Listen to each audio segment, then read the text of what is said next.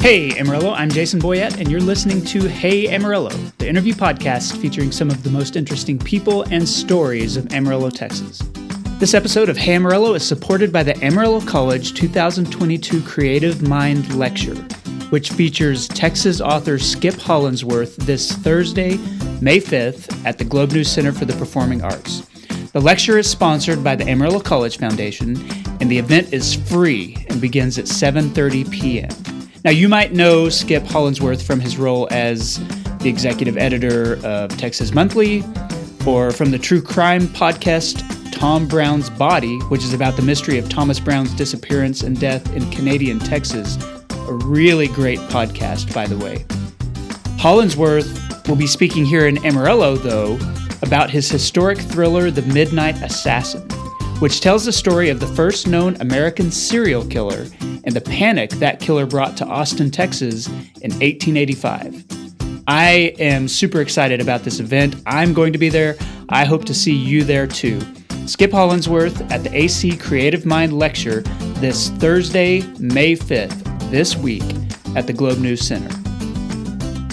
And this being the first podcast episode of May, I want to make sure you know that the new May and June edition of Brick and Elm magazine is out on newsstands this week. It's being delivered to the homes of subscribers right now. You can read the free e edition of Brick and Elm at brickandelm.com. Today's guest is Casey Stoughton.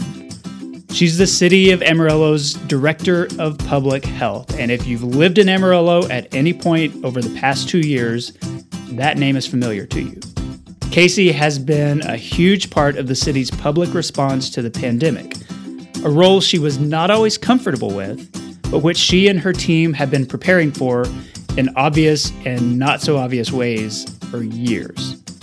Ever since those early days of the pandemic, and then again upon the, the city's vaccine rollout, I knew I wanted to talk to Casey. I wanted to sit down with her, hopefully after the dust cleared, for a podcast debrief of a truly unforgettable period in Amarillo. And so this is that conversation. And I'm really thankful we've reached a point where we can have it. Here's Casey Stoughton. Casey Stoughton, welcome to the Hey Amarillo podcast. Thanks for being here. Thank you for having me. I'm very excited. Well, absolutely. I'm excited to have you here. I was I was telling you before we started that I've been thinking like almost monthly over the past couple of years, I need to have Casey Stoughton on the podcast. And I I didn't want to bother you. You seemed busy and you seemed to have some things happening. So I've waited till we're sort of in a, a maybe safe time to do that. Mm-hmm. Maybe you can tell me whether that's accurate or not. But before we talk about any of that stuff, I, I, I want to start with you like I do with all my guests and just ask how you ended up here in this area. Sure. So I was born and raised here. So um, it is nice to be home. And that's kind of what Amarillo feels like is home. So I, again, born and raised here. All my family's here. So it's always been good to be able to take care of the people who took care of me okay. growing up. So that's. Where did you go to high school? So I went to Randall okay. High School. And did you stay around here for college or anything like that, or did you go away? Well, I went to WT for nursing school. Um, I kind of had an interesting college career, but um, I crammed four years into six. And so um, I went to um, WT's nursing school. I had lots of majors, tried out everything from like criminal justice to education to, oh goodness, I don't even know all the majors, but finally um, settled on one. I moved to Honduras for a little while, okay. just a short time period, and taught fourth and fifth grade there in Honduras um, to some boys. And I learned there that I was not a teacher. So it's good to know what you're not. Yeah. Was that was that like within the college experience when you moved there to teach or was that after you had graduated? So it was within the college. It okay. was while I was cramming that 4 years okay. into 6. So were were you studying like education or like uh-huh. were you pursuing that as a degree and then you went and taught and I was. yeah. realized maybe that's a, a bad path? Yes. so I worked for a mission organization and um, lived with a family and taught their boys and learned pretty quickly. I think we all learned pretty quickly that that was not my calling. Mm-hmm. But what was my calling was the mission organization that I worked for um, had a hospital. So we lived in San Pedro Sula, and then about 30 minutes outside of San Pedro was a town called just Sula. Mhm. And so in Sula was a hospital. So we had a VOTEC um, school and then a hospital. And so I would, anytime I could get away, I would go to the hospital and work with the surgeons that came in from the States. Um, there was a local physician there. He was an OB-GYN. So I would, they would let me scrub into surgery Just as like a just volunteer. as a person. uh-huh. And, you know, they let me like participate in total hip replacements and um, stitch people up after surgery and work in the recovery room. And you hadn't taken any nursing classes No. before that. This Mm-mm. was I was an education major. huh. And so I called my mom and told her that I had changed my major yet again to nursing, and she is a nurse, so she was thrilled. And so I took the like um, intro to nursing Mhm. there in Honduras. Why do you think the medical field was something that either you were well suited for or that was attractive to you? Can you identify that? So I love. I know it's it's going to sound cliche, but I do love taking care of people. Mhm. I've had great, great nurses in my life. Like my mom was a nurse, her best friend was a nurse. So have had great examples of very strong women who were nurses. And so it was probably destiny. I Mhm. probably didn't need to have all the other majors and all the other, but they were good experiences and learned a lot. So it was probably destiny anyway. How But how long were you in Honduras? About nine months. Okay. Was that the first time you'd really traveled or lived outside the United States? Um, lived, yes, but not tra- we. Okay, we you traveled. traveled. Mhm. I, I'm always interested in talking to people who have lived somewhere else like that. What kinds of things it helps you maybe realize or understand better Mhm. about the place you're from? You know, that sometimes it takes leaving Amarillo to really appreciate Amarillo, leaving Texas or the United States to appreciate the United States. Was that true with you? I mean, did you did you find that you grew in some important ways just personally? Absolutely. I think there's a level of, you know, independence that you have to have, especially when you live almost alone Mhm. overseas. There's also a lot of things that you kind of just get over whenever you live in other places. You know, there's some comforts that you can really do without. Um, there's some things that like fears that you overcome. Mhm. And so those were really great things to, to have experienced. Especially as a college student, I would think Yeah. that it, it's a pretty formative period. Yeah. So you came back and went straight into nursing school. Is that right? Yes. So I went straight into nursing school. I'd taken the, like, you take like an introduction to Right. nursing school. So I took that class in Honduras. So the time that I was there, I was also taking classes Okay. And so I took that introduction to nursing school and then uh, went ahead and, and started school. Okay. Started so nursing school. after you graduated, then did you go into nursing? Like, as was it a direct path into like a, a bedside nursing kind of situation? So I knew so public health was a great a great extension of kind of the work there in Honduras. Um, so I loved that that work and that I don't know that kind of field. Mhm. I didn't I knew that I couldn't live overseas again and so I knew but I wanted to do that. So public health was was kind of that path for me. And so Okay. I went straight from nursing school. When I was at WT, we did a, like an internship and so I worked in the NICU for just a little bit and during that internship and then I went straight to public health. So I've been at public health for almost 19 years. Okay. And, and public health, like as a career, um, it doesn't necessarily require nursing certification or medical degree or anything like that, right? I mean, you could just do that as a, a layperson who's interested in public health. Right. Right. So, but I chose public health nursing as a career. Okay. Even during nursing school, worked at the public health department as an intern. So, have just grown up as a nurse at public health. Okay. So uh, I, I've talked to a, a former guest on this podcast, Lacey Scott, who uh, has a public health degree and has worked with like you know refugee health and a Mhm. lot of different uh, variations of that, and has a really different background. And I, I wonder if going into public health and having been in a place like Honduras, if you knew what that wanted to look like, if you had an idea uh, of a, a certain type of public health, or if you were just open to the whole generalized career.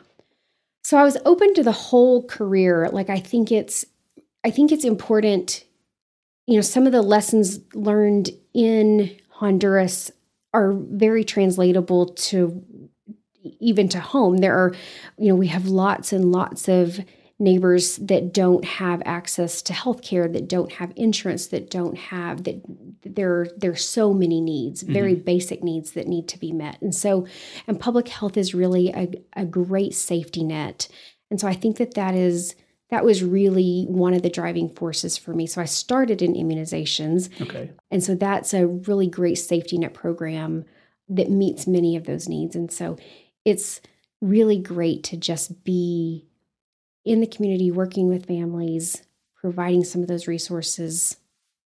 Did you work directly for the city of Amarillo after you graduated? Like, was was that your first public health job? Mm-hmm. Yeah, and all of those things have really led up to today. Mm-hmm. You know, then some of the experiences that we've all had collectively through COVID. So that's that's something that I, um, I mean, obviously we need to talk about because you know you went, however, seventeen years in public health, and nobody in Amarillo probably knew your name or, or saw you, or unless they got an immunization or something right. from you. And then all of a sudden, the last two years, you're a very public face of the city's COVID response. And I wonder, like, that part of it with your profile being raised, what that has been like for you. Because not everybody's, not everybody wants to be known, you know, right. or or wants to be um, talked about on social media or on the TV or you know in in Zoom calls that everybody's watching. Mm-hmm. Not not every personality enjoys that. And I wonder mm-hmm. if, if that's true for you or, or where you are.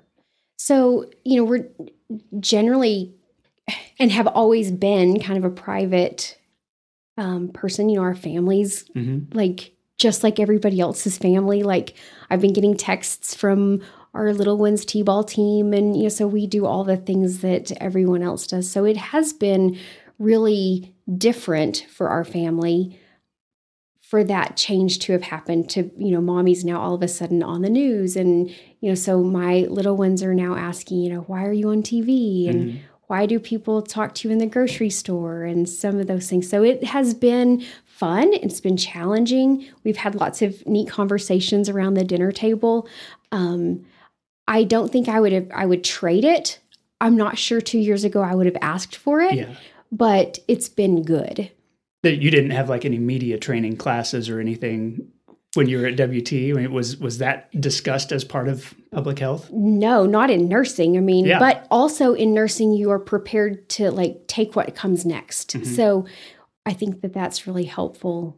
Just kind of looking back, and I, I want to say that we're on the other side of COVID, although who knows? Um, but like, what what have the past couple of years just been like for you personally? Can you, you know, can you describe that? Mm-hmm. And you know, I've I've talked about it before, but I think it's, you know, as a mom and as a wife and as a you know a person, like we have, you know, we have two kids, and our littlest one uh, was potty trained. Like my husband potty trained her while I was gone. Oh yeah. So I was responding to COVID and doing all of the all of things with the team and with the our you know city team and our public health team and I got home and you know I was like, you know, trying to find the pull ups and things. And yeah. he said she's been potty trained for a couple of weeks. Like, we don't need those. And so it was, so those kind of things, like I missed some of those milestones. Mm-hmm. But I also know that, like, he's got it. Yeah. So he's a great dad and a great husband and and he just takes care of it and so I didn't have to worry about it. Now as a mom, I missed it. But it's okay. Like the kids also see that that work our little one asks pretty regularly, um, did you take care of people today, mom? You said yes. yes. 200,000 people. yes. professionally, I'd, I'd like to hear um, just what. Well, let, let, let's go back a couple of years. You know, February of 2020. you're in a position where you know you've been in public health that has been your focus before anybody really had heard of public health or, or thought about it when did you and your team start thinking okay we need to we need to start to prepare for what we're hearing you know mm-hmm. in china or what's happening in washington state so, you know, we had several meetings about it internally, and I remember even one particular meeting we we talked in. Um, Dr. Bell, who's our health authority, he was our deputy health authority at the time. Mm-hmm. He'd he'd drawn on the whiteboard and he even drew a little stick figure that was, you know, like we talked about, like this will go off the cliff if we start to see really sustained tertiary transmission. And so we voted on whether or not we thought that would happen as a as a, as a, team, as a, team. a department. Yeah, as a team. And I remember voting no, that I didn't think it would happen. And mostly I voted that way because I didn't want it to happen. Right. Were there other people who who voted no that, yeah. that kind of felt the same way? Oh, like oh, yeah. that that fear kind of it was about 50-50. Okay. I mean, I think we and we probably all knew that it was like it was a it was a big deal. It was coming. We, you know, and in that we were preparing for it, but we also kind of had this, you know, internal vote. And that was like in February before was, yeah. things really started. So, so once there were several, I, I'm thinking back, you know, some of the triggers where people started taking it seriously, like Tom Hanks got COVID, mm-hmm. and then the NBA shut down and then March Madness was canceled. Like like those dominoes, big dominoes kind of started to fall and all of a sudden people were, were like, "Oh, this is a thing." And we were just waiting for it to get to Amarillo. Right. What was it like where you were? So, it was it was you know very similar. We were watching all of these same things happen and we were you know typically things will start on the coasts and you know move their way in and that was again kind of the same pattern that took place. And so we needed to make sure that we had everything in order for us to, you know, when we had our first case, we were ready to respond. Mm-hmm. And so in in public health, you know, part of that is we would do a patient interview and then we would do everybody's familiar with the term contact tracing right. now and contact investigation and that is very very typical of what we would do for um, any any kind of condition or disease that's reported to public health. And so we gathered our team up and said, okay, you know, we talked about Lacey. Lacey is our expert in um, many things, including tuberculosis, and so she is real. Her, her and her team are really good at doing um, contact investigations and contact tracing. So she and her team were tasked with kind of developing that piece of it and okay. that form. And then our Andrea Kubicek and our um, HIV STD team are really good at doing um, patient interviews. And so they really took that piece and developed the patient interview forms. Because, and then you know, Lori and Lori Burton and her team are really, they do all of our communicable disease reporting. And so they developed the pieces that we were going to use to to do all of our like data entry and mm-hmm. how we were going to capture this data because we knew we were going to have you know information coming in and we needed a way to be able to sort that and so we we took all of our experts and just took the elephant kind of one bite at a time yeah. and peeled peeled it back so that we could take it step by step and know like when we get our first case this is exactly what we're going to do next and and kind of each step out that way. Because when you break it down even though covid is new the process of public health isn't right, new. right. And so we wanted to have those pieces together but we knew that we knew what we were doing with the within the process and the framework of public health. And you had that framework sort of built before the cases arrived here. Mm-hmm. how like how early were you starting to have those discussions well, we started in February, early March, you know, really kind of getting those pieces together. And then, you know, the day we had our first case, it was like, okay, go, go, yeah. go, you know. So it I was, remember that first press conference. Yes. And everybody was just like, well, here we are. We all expected it. We didn't know when right. it would happen. And then it was there. Was it an all hands on deck sort of situation starting then? Starting then and really moving until around September of 21. Okay. Um, you know, we, and there were, you know, different phases. So we had really kind of that initial phase um, where we were building and and there were changes i mean even sometimes by the hour changes and we we built many of those processes you know we had we had to go that first day and so some of those those processes were developed in house and then we would re- start receiving changes from the state and from CDC, mm-hmm. you know, great partners. And so we started to receive. So we were updating forms and changing things, you know, sometimes, you know, multiple times a day. So lots of internal communication. The team at Public Health is just truly amazing.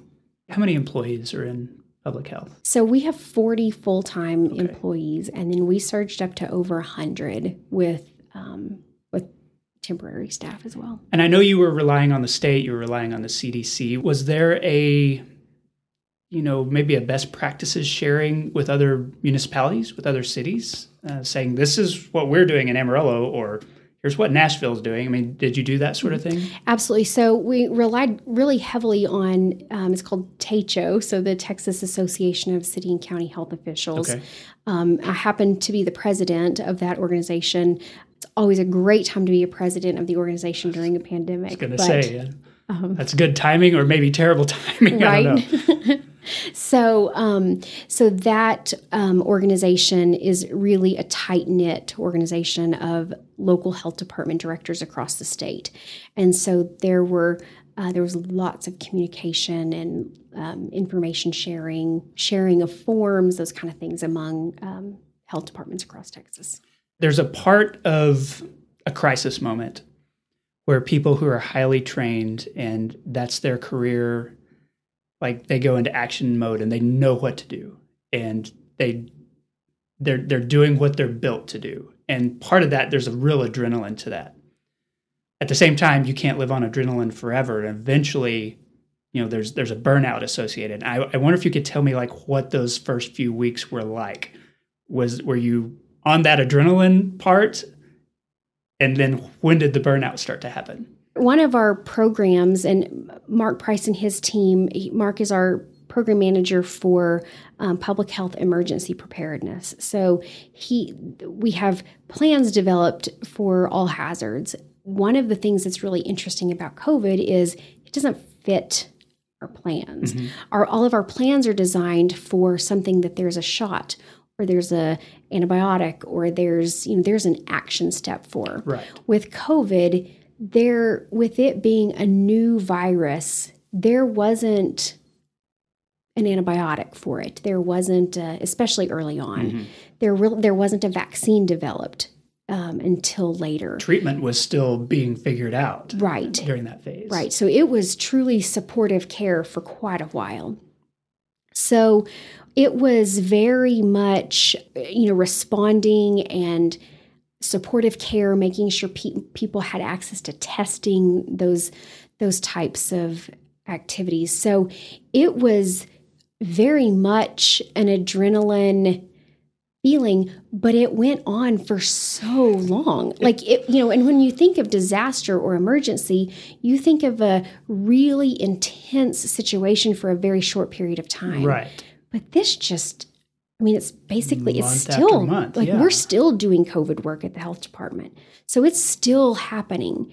And so our team, you know, we, our first case mid March, we didn't have a day off until mid July. Wow. And so the team really, um, there are lots of, you know, very tightly knit bonds, um, lots of hard work, a lot of takeout.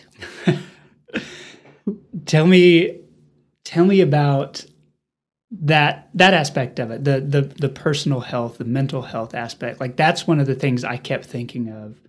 Um, i'm friends with lacey and and i knew how hard your team was working and how long those hours were and that you were working in just this world of uncertainty mm-hmm. because you knew how to do public health but you didn't know the virus. People were still figuring out how it's transmitted all those sorts of things. Like how did how did you and your team like just manage that as humans, you know, in, in such a crisis situation. Yeah.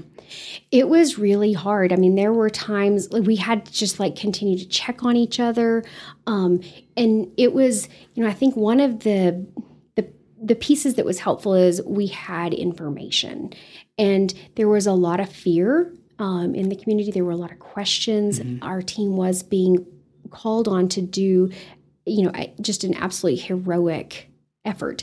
And so, and they did. And so we just, you know, we talked about every day during um, the morning meetings. Um, there was there were opportunities to to share and to talk to one another, to talk to peers about about those feelings. We worked with the fire department; they have a crisis intervention team, mm-hmm. so we worked with them, and they you know provided um, that crisis response um, a couple of days a week for, for the us, crisis responders. For the crisis responders, um, and so we had um, we had that available, and they just it was they really. It's amazing how the city, the whole city team pulled together to support public health and to just you know be part of that greater team. I'd like to hear about the uh, the city's rollout of the vaccinations once that became possible, because that was a really significant story, a national story. Mm-hmm. Um, we were so good at it there at the beginning, um, and I still have heard just anecdotal. You know, you'll run into somebody in on a ski lift in New Mexico and tell them you're from Amarillo. They're like, "Oh yeah, I went and got my vaccine in Amarillo because they were available there before they were available in Santa Fe or, or wherever." Um, and so I'd like to hear about that as you started to hear, okay, the vaccines are going to be ready. Like, what what did your team do? Mm-hmm. How did you prepare for that? Mm-hmm. That has been my favorite part of the whole thing. That's I the biggest win, right? It's the biggest win. It was um, the moment that I think our team kind of took a deep breath and like there was lots of hope. It was that was like the best. So we practice every year um, that that scenario. Um, we give our HR department purchases flu vaccine for the city employees, mm-hmm. and we practice that exact setup every year just for this type of event. Okay.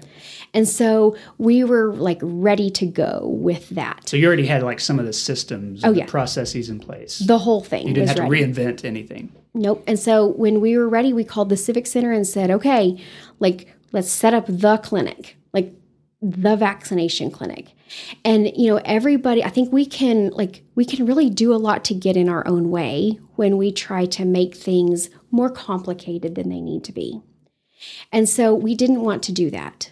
And so there were you know there was all sorts of talk about online registration systems and you know registering in all of these complicated ways. And we you know talked to i talked to the mayor and to the city manager and we talked about you know we can have a very robust like complicated online registration process in like two months or we can have people fill out paper tomorrow mm-hmm. so we can go fast or we can go with technology and they were like go fast and that almost sounds counterintuitive uh huh. Yeah. But it's because you had we everything in ready. place. Yeah. yeah. And so I, we were like, great, let's go fast and let's take care of people. And so, and what that meant for us is that we were going to have to do all of the data entry on the backside. Okay. But we also knew that we were going to, our first priority was people over 65 and people with chronic healthcare conditions. And we know that sometimes technology can be a burden. Right but everybody can fill out their address on a piece of paper. So we even had like we were ready even with the intake forms. I mean, we had the packets ready to go. We were ready. And so our print shop, oh my goodness, God bless Terry, she printed out like thousands of packets that night.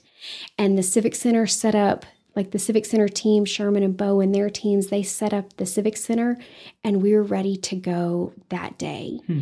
And we got word from the state that there were not residency restrictions. Like it's it was everyone's right. vaccine, not Amarillo's vaccine or Texas's vaccine. And so that really made it easier for us because we didn't have to check residency or turn people away. we could just process through the line and and move very quickly. And I, I've heard a lot of anecdotal stories of people from other states coming here, either, even other countries. I, I wonder if you heard the same. Like, did you meet people? Was was that a part of the discussions that you had? Hey, today somebody was here from this place. Absolutely. We had somebody from every state except West Virginia. Really? Yeah. So we needed we needed one person from West Virginia, and then we can like color in our entire map of the U.S. Well, let's put that out there. Maybe we can get somebody to travel Yeah, here who hasn't absolutely. gotten a booster or something. The thing that I think was so impressive uh, about ours was just how fast you were able to roll it out and get it in motion. I, I wonder, like, why was it different here than in other places? Was it because you didn't try to do any fancy technology? Was it because you'd been practicing with you know the the flu clinic? I mean, what what was it about Amarillo that worked so well? I think it's probably all of it. I think that, like you said, we didn't. We we just went kind of old school with Mhm. paper, and that was quick. We had practiced it, so we were everybody was ready to go from the civic center team to the public health team to the print shop to everybody. But I also think that our relationships and the size of Amarillo is really important. Okay. So we're big enough that we have all the resources that we need, but we're not so big that it overwhelms the system. Okay. So I think that that's really like we're a great size. I also think that the relationships that we have are really key. So we're again, I think that size is important because like we can pick up the phone and call a partner and I know the answer is going to be yes Mhm. and they can do it today. There were many times when like we would be so close to running out of vaccine and I didn't know where it was going to come from and I would pick up the phone and call one of the hospitals and we would have vaccine like within the hour. And that relationship went both ways. So they would call us and need something and we would get it over to them. So I think it's really I mean that's one of my favorite things mm-hmm. about Amarillo is just our relationships and you know every like the expectation is that our partners are going to say yes. Right. There was no competition involved or nobody trying to outdo anybody. It it, it was a cohesive team, I guess. Right. There's there was there was no territorialism. Mm-hmm. It was the number one goal was to save lives. Was that in your mind was that the biggest win of the pandemic response? Was that vaccine rollout and how well that went? I think so. You know, I remember on the first day, there the the that the Civic Center was so full of hope that day. There were people who were so excited to be out and in public and they were hugging and they were talking about how they were so excited to get the vaccine because they were going to see they were going to go to their grand their granddaughter's Yeah, birthday yeah. party or they were going to go to you know Thanksgiving or they were going to you know do you know well, I guess it was in January so Yeah, I was gonna say, it was- Thanksgiving but Cold that day though, and it was cold people were lined up outside. they were. and- They were.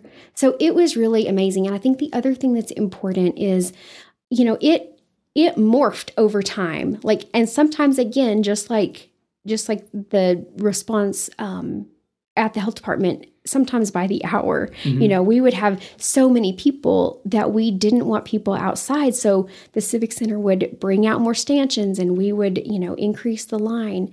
And at one time we had over seven and a half football fields worth of line. Wow.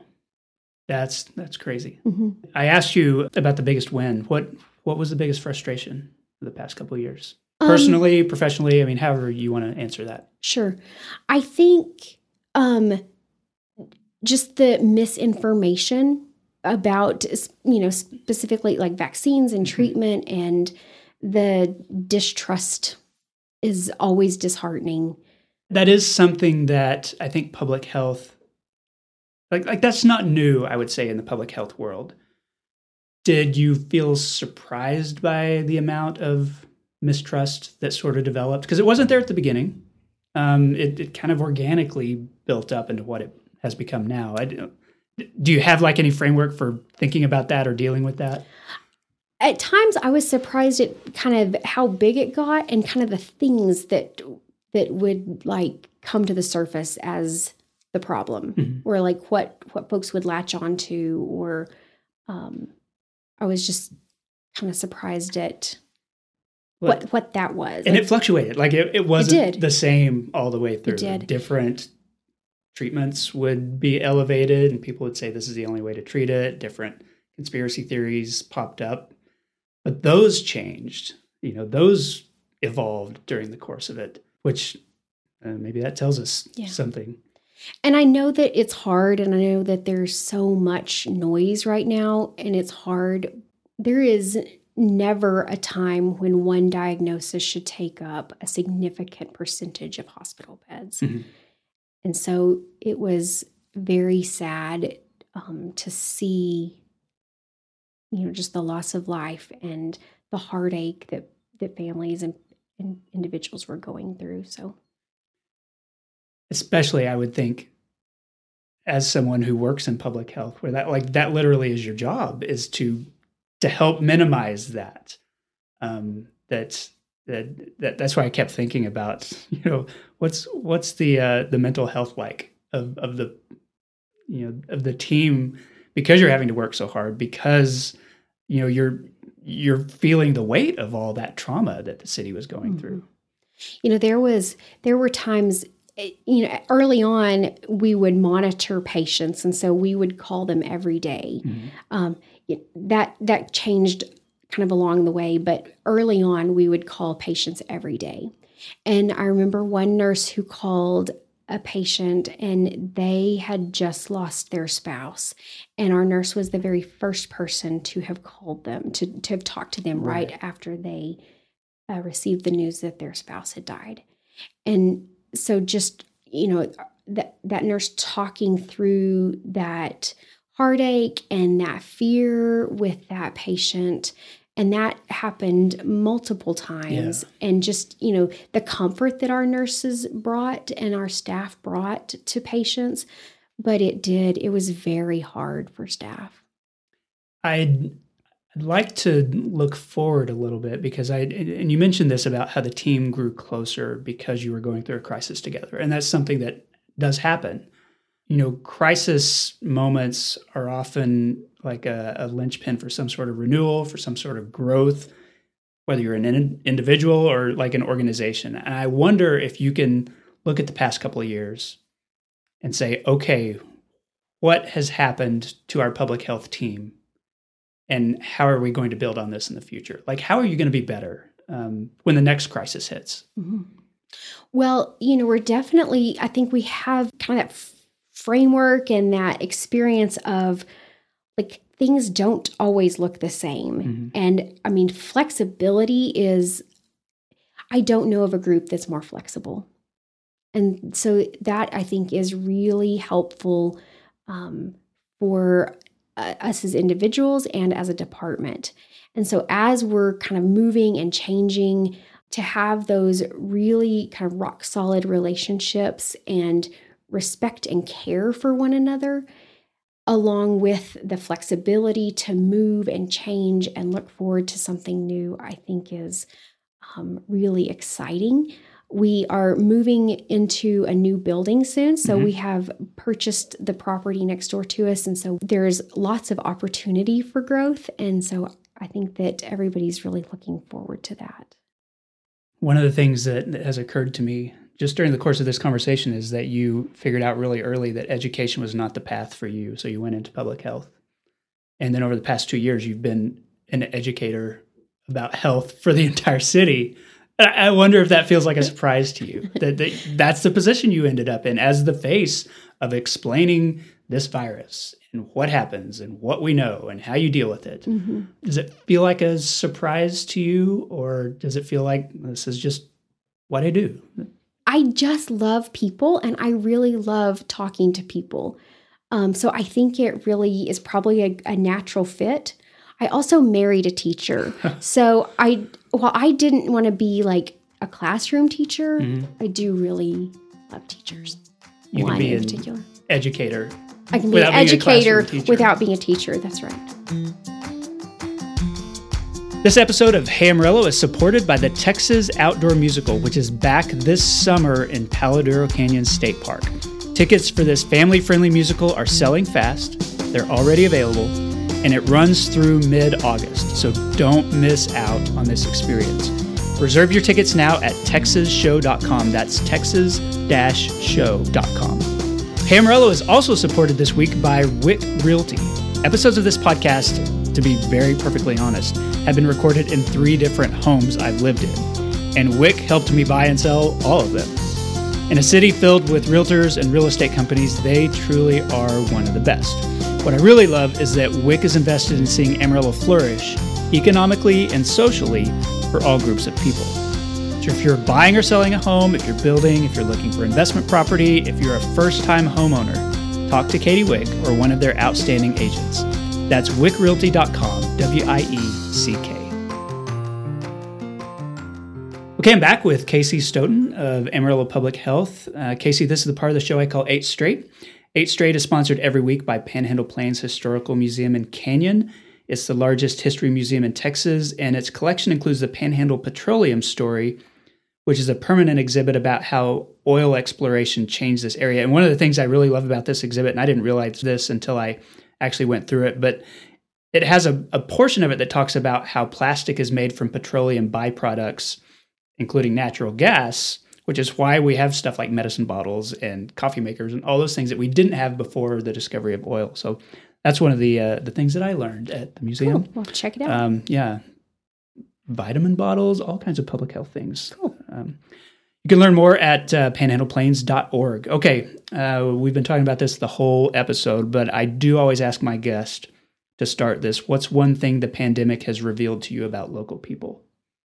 How very helpful they are. Okay. So we had um, during the vaccination clinic, we had one sweet lady who she couldn't. She said she couldn't see, um, like the the screener raised their hand, and so instead of getting frustrated Mhm. or you know telling our team that she was upset at that, she went home and she made these bright green signs for us, and she brought them back to the clinic. And so our screeners then would hold up their sign with their number so that from the very back they could send someone forward to table number five Okay. table number one. So I learned how very helpful people are and how super invested our community is in making things better. Instead of just complaining about something, she solved the problem. She for you. solved the problem. All right. Yeah. Other than wind, what does this area have too much of? Well, I polled my family and we decided that we have too many gophers, goat heads, and grass fires. Okay, those are um, well the the goat heads and grass fires I've heard before. The gophers I have not. Mhm. Um, is, do you live in a part of the city where it's it's causing yard problems? So my parents do. They live out in the country, and there are a number of gophers that have made their home in their yard.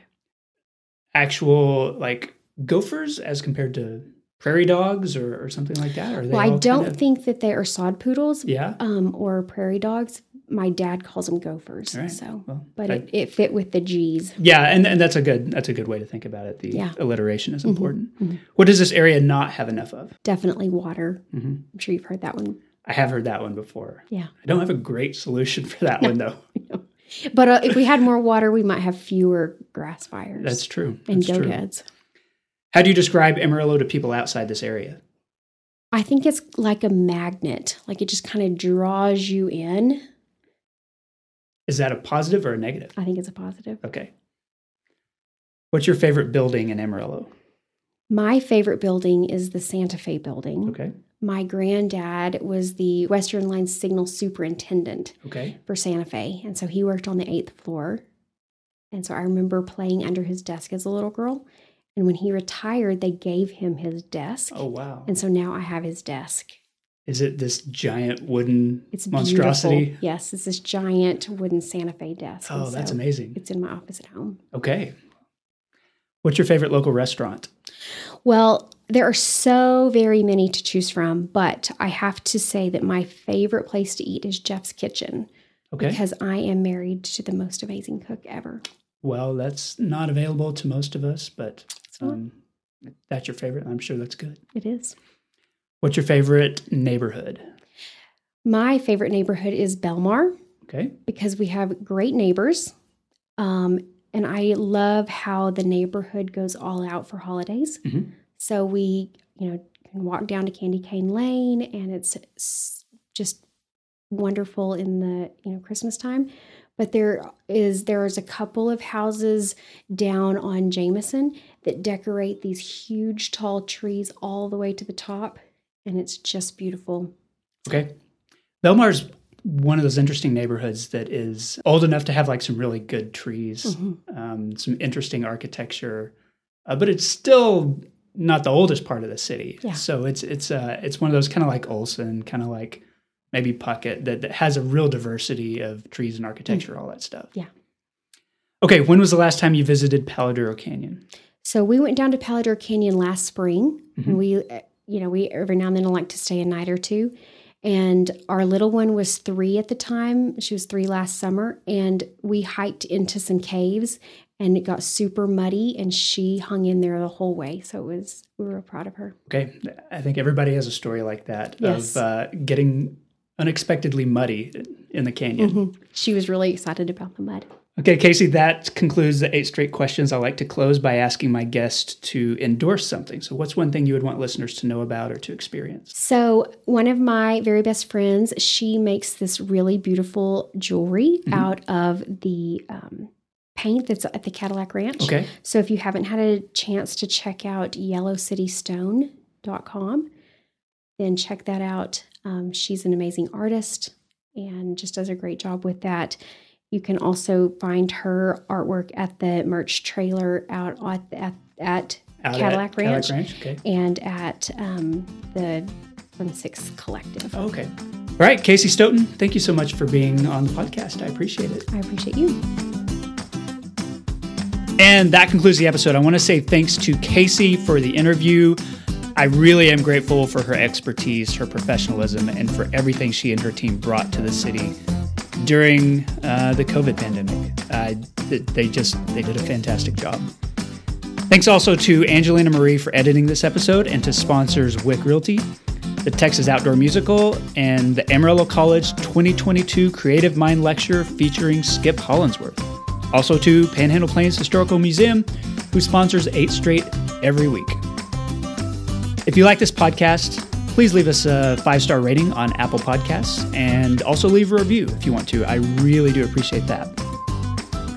This podcast exists on a weekly basis because of the local people who support it financially through patreon.com slash Hey Amarillo.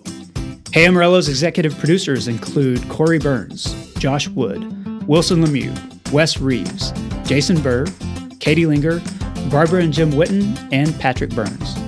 This has been episode 246. My name is Jason Boyett, and I'll see you next week.